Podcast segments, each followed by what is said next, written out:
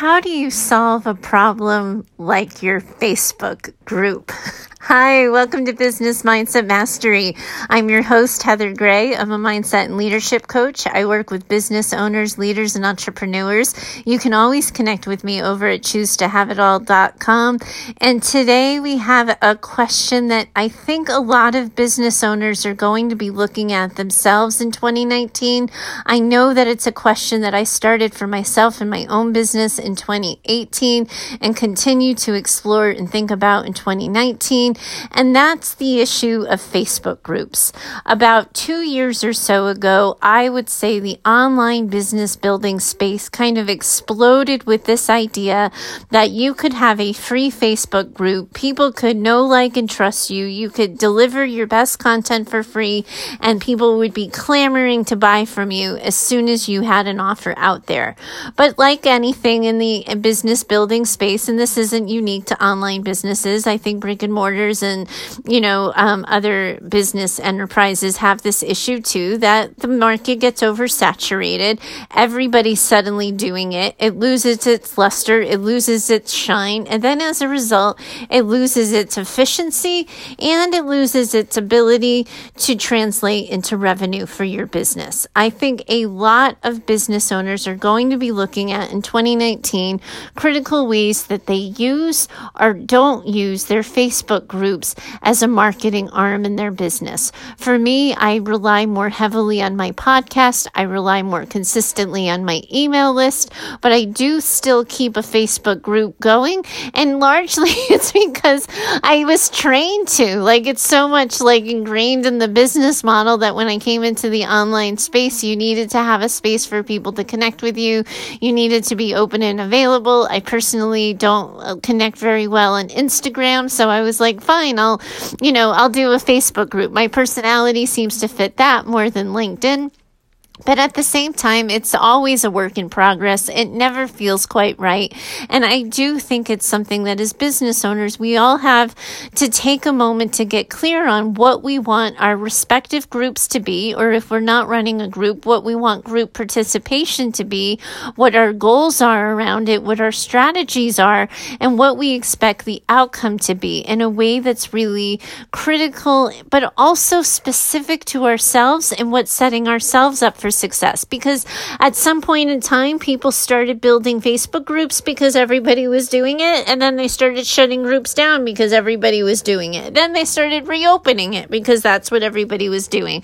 And I think in the madness, we've really lost our way and our ability to get clear on what it is we want for our businesses. Because I know so many business owners who love their Facebook groups, who, you know, I have one uh, colleague who was just invited by Facebook to be like in a beta, I think it's like a beta program or some sort of special group with Facebook staff and team members for a year to try out new group features, to develop their group programming and their group benefits better.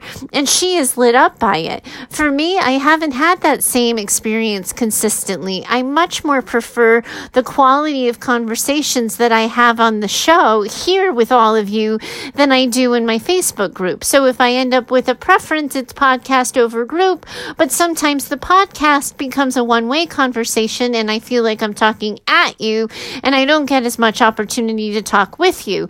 So as I explore that, as I decide that, I'm going, you know, I'm continuing to do it transparently. I've done it with my group. I continue to share examples of it on the show. And that's where today's listener finds herself too. Like she runs a Facebook group and she's wondering whether or not she needs to continue. And if she continues, what it needs to look like for her own business satisfaction and her own, you know, sense of business ownership. So let's dive into her question and then I will find all of you on the other side. Heather, I host a membership of about 125 members. Most of the content I offer is through drip marketing. The content has been on autopilot and delivered to members' inboxes for close to a year now. I also followed along when everybody went Facebook group crazy, and I have a private group for the members. When the group works, it works. Members ask questions, support each other's successes, and join together on their passions. However, when it doesn't work, it really doesn't work. Some members take up all the airspace and make it all about them. Some to have some seem to have really complicated lives and use the group for personal support. Not at all what I had envisioned. I have a community manager who juggles most of the heavy lifting, but this group just isn't us. It doesn't feel like a fit. That being said, I read repeated comments that people stay for the group and the community. I think I would experience a heavy churn rate if I were to take the group away and end the community component. I'm wondering how I can organize this situation for myself so I can make a decision. Right now, I feel pressure to keep something so I can keep the revenue. That feels gross, of course, but I'm lacking another way, wondering how you might approach this. Well, yes, absolutely. The first thing I'm going to do is tell you that if you haven't already listened to yesterday's episode when I talk about how you, how can you be true to you, I would give that a listen because I think that that's an important part of the conversation. Running a business that feels true and consistent with you. That being said, you're in the reaction seat, just like I talk about in yesterday's episode. You're in the reaction seat, in the passenger seat of this situation. You created a Facebook group because that's what other people, you know, told you to do. The conversations are sometimes working. The conversations are sometimes not working.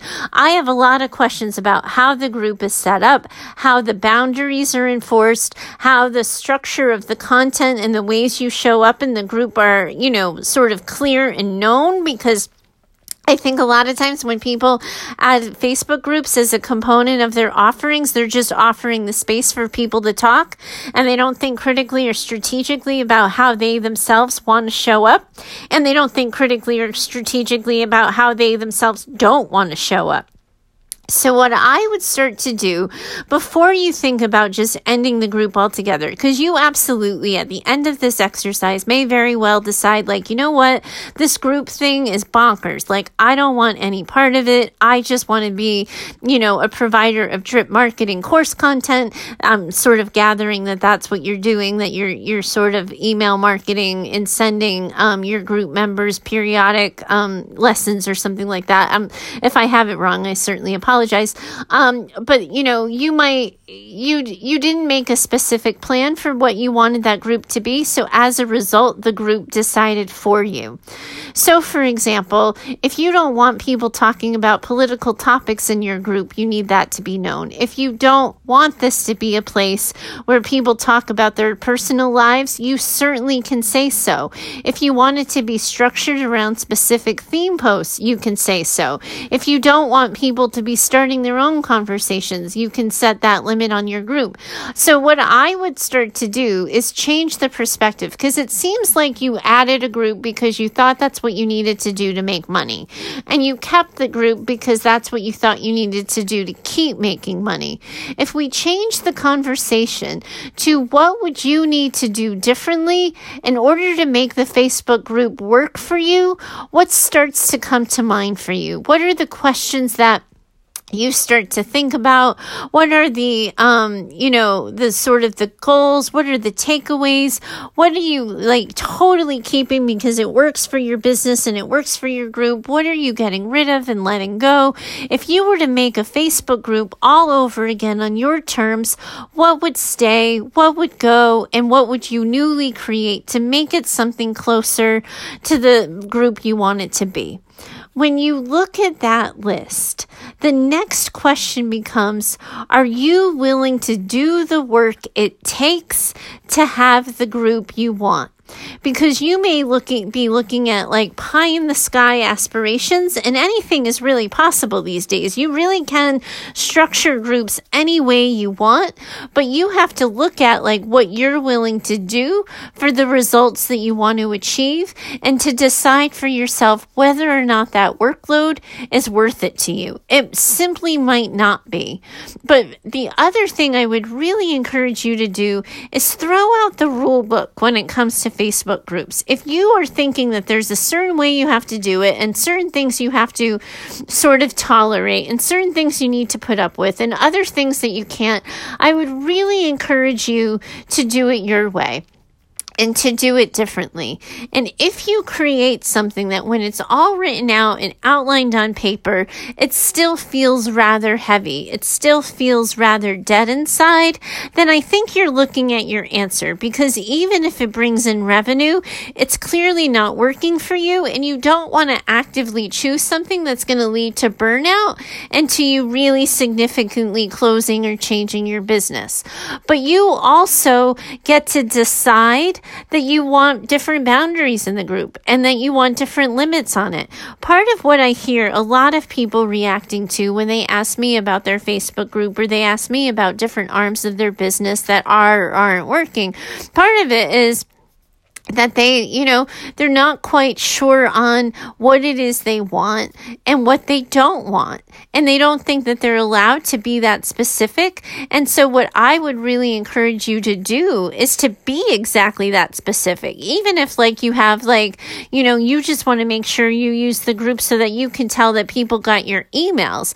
Because I think when you set your course up for success and you set yourself up for success, you then end up as a result coming up with so many things and so many options that could also serve you and serve your business.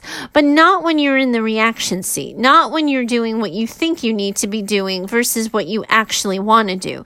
Because there are so many more ways to add value than through Facebook groups. You could send your um, community weekly video messages.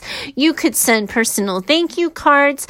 There's a lot of things you can do to reduce the churn rate of a membership that don't require you to run a Facebook group. But if you are going to run it, you absolutely have to run it in such a way that feels consistent with who you are and how you move through the world.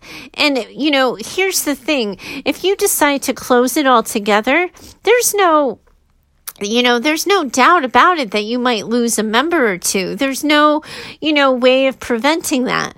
But what I am wondering is if Facebook groups aren't for you and you have collected maybe a subset of the population of people who found you who, you know, Facebook groups aren't for or are for, it makes me wonder who is self selecting themselves out of their program because they think a Facebook group comes with it and they don't particularly want it. Are you missing out on independent learners? Are you missing out on introverts who don't particularly particularly get energy from groups who need that time alone?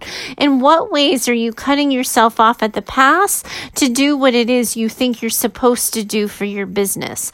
So I wouldn't, you know, the way you're writing this question to me and you're, the way you're posing it is you're being held hostage to the churn rate and you're being held hostage to the way you think you have to do things to maintain your business. I think if you challenge the status quo, you will see that you have a bit of a limiting belief there and that you can pick it apart and you can break it down and you can make it to something that's closer to to the way you move through the world and the way that's going to set you up for success. Because if you don't do those things you are constantly going to be building a business that's in reaction to what your clients want or don't want rather than what truly aligns with you. And then as a result you are going to lose out on the people that truly align with you. Because you you're going to miss out on like the people who don't want the Facebook group. You're going to miss out on the people who aren't particularly pleased to have to to share space with two people who take up so much verbal space in a conversation. But, you know, lastly, and I would be remiss if I didn't bring this up, so often people want to shut something entirely down in order to avoid a couple of hard conversations. And I've seen this happen time and time again. And I always like to remind you guys of what um, my colleague Stacy Speaker says. Like, how much time are you wasting miserable avoiding a 10 minute hard conversation? So some of this may not have to be like, should I be keeping my group or is it time to end it? Do I need to retool it significantly? Do I need to rework it entirely? It might simply come down to checking in with the people individually who are not using the group group for what you want it to be. So if people are using it for personal information, they just might not know that this is a largely a business community or largely a crafts community or whatever, you know, kind of community you built for yourself. They just may not know the rules, but if you pull them aside and say, "Hey, you know, I really don't want you to embarrass yourself. I don't want you to feel like you stand out, but I have to be really honest with you. I created this group for X, Y, and Z reason. It really isn't a place for you to talk about A, B, and C, but I took a second to find other groups where this kind of conversation happens regularly, and you might be able to get a lot of support from it. Because so often, we start thinking big picture. We start thinking burn it down. We start thinking in all the things that we can control because we want to avoid that single solitary hard conversation. I am going to urge you before you burn anything down, before you cause a lot of drama, before you create a lot of upset, have the hard conversation. Tell someone what you want them to think. Tell them what they need to do differently, how they fit expectations, how they don't fit expectations. Ask for help, accept help, and then suddenly I think you might find this entire thing is entirely more manageable because you're in control and it's by your design and your say so.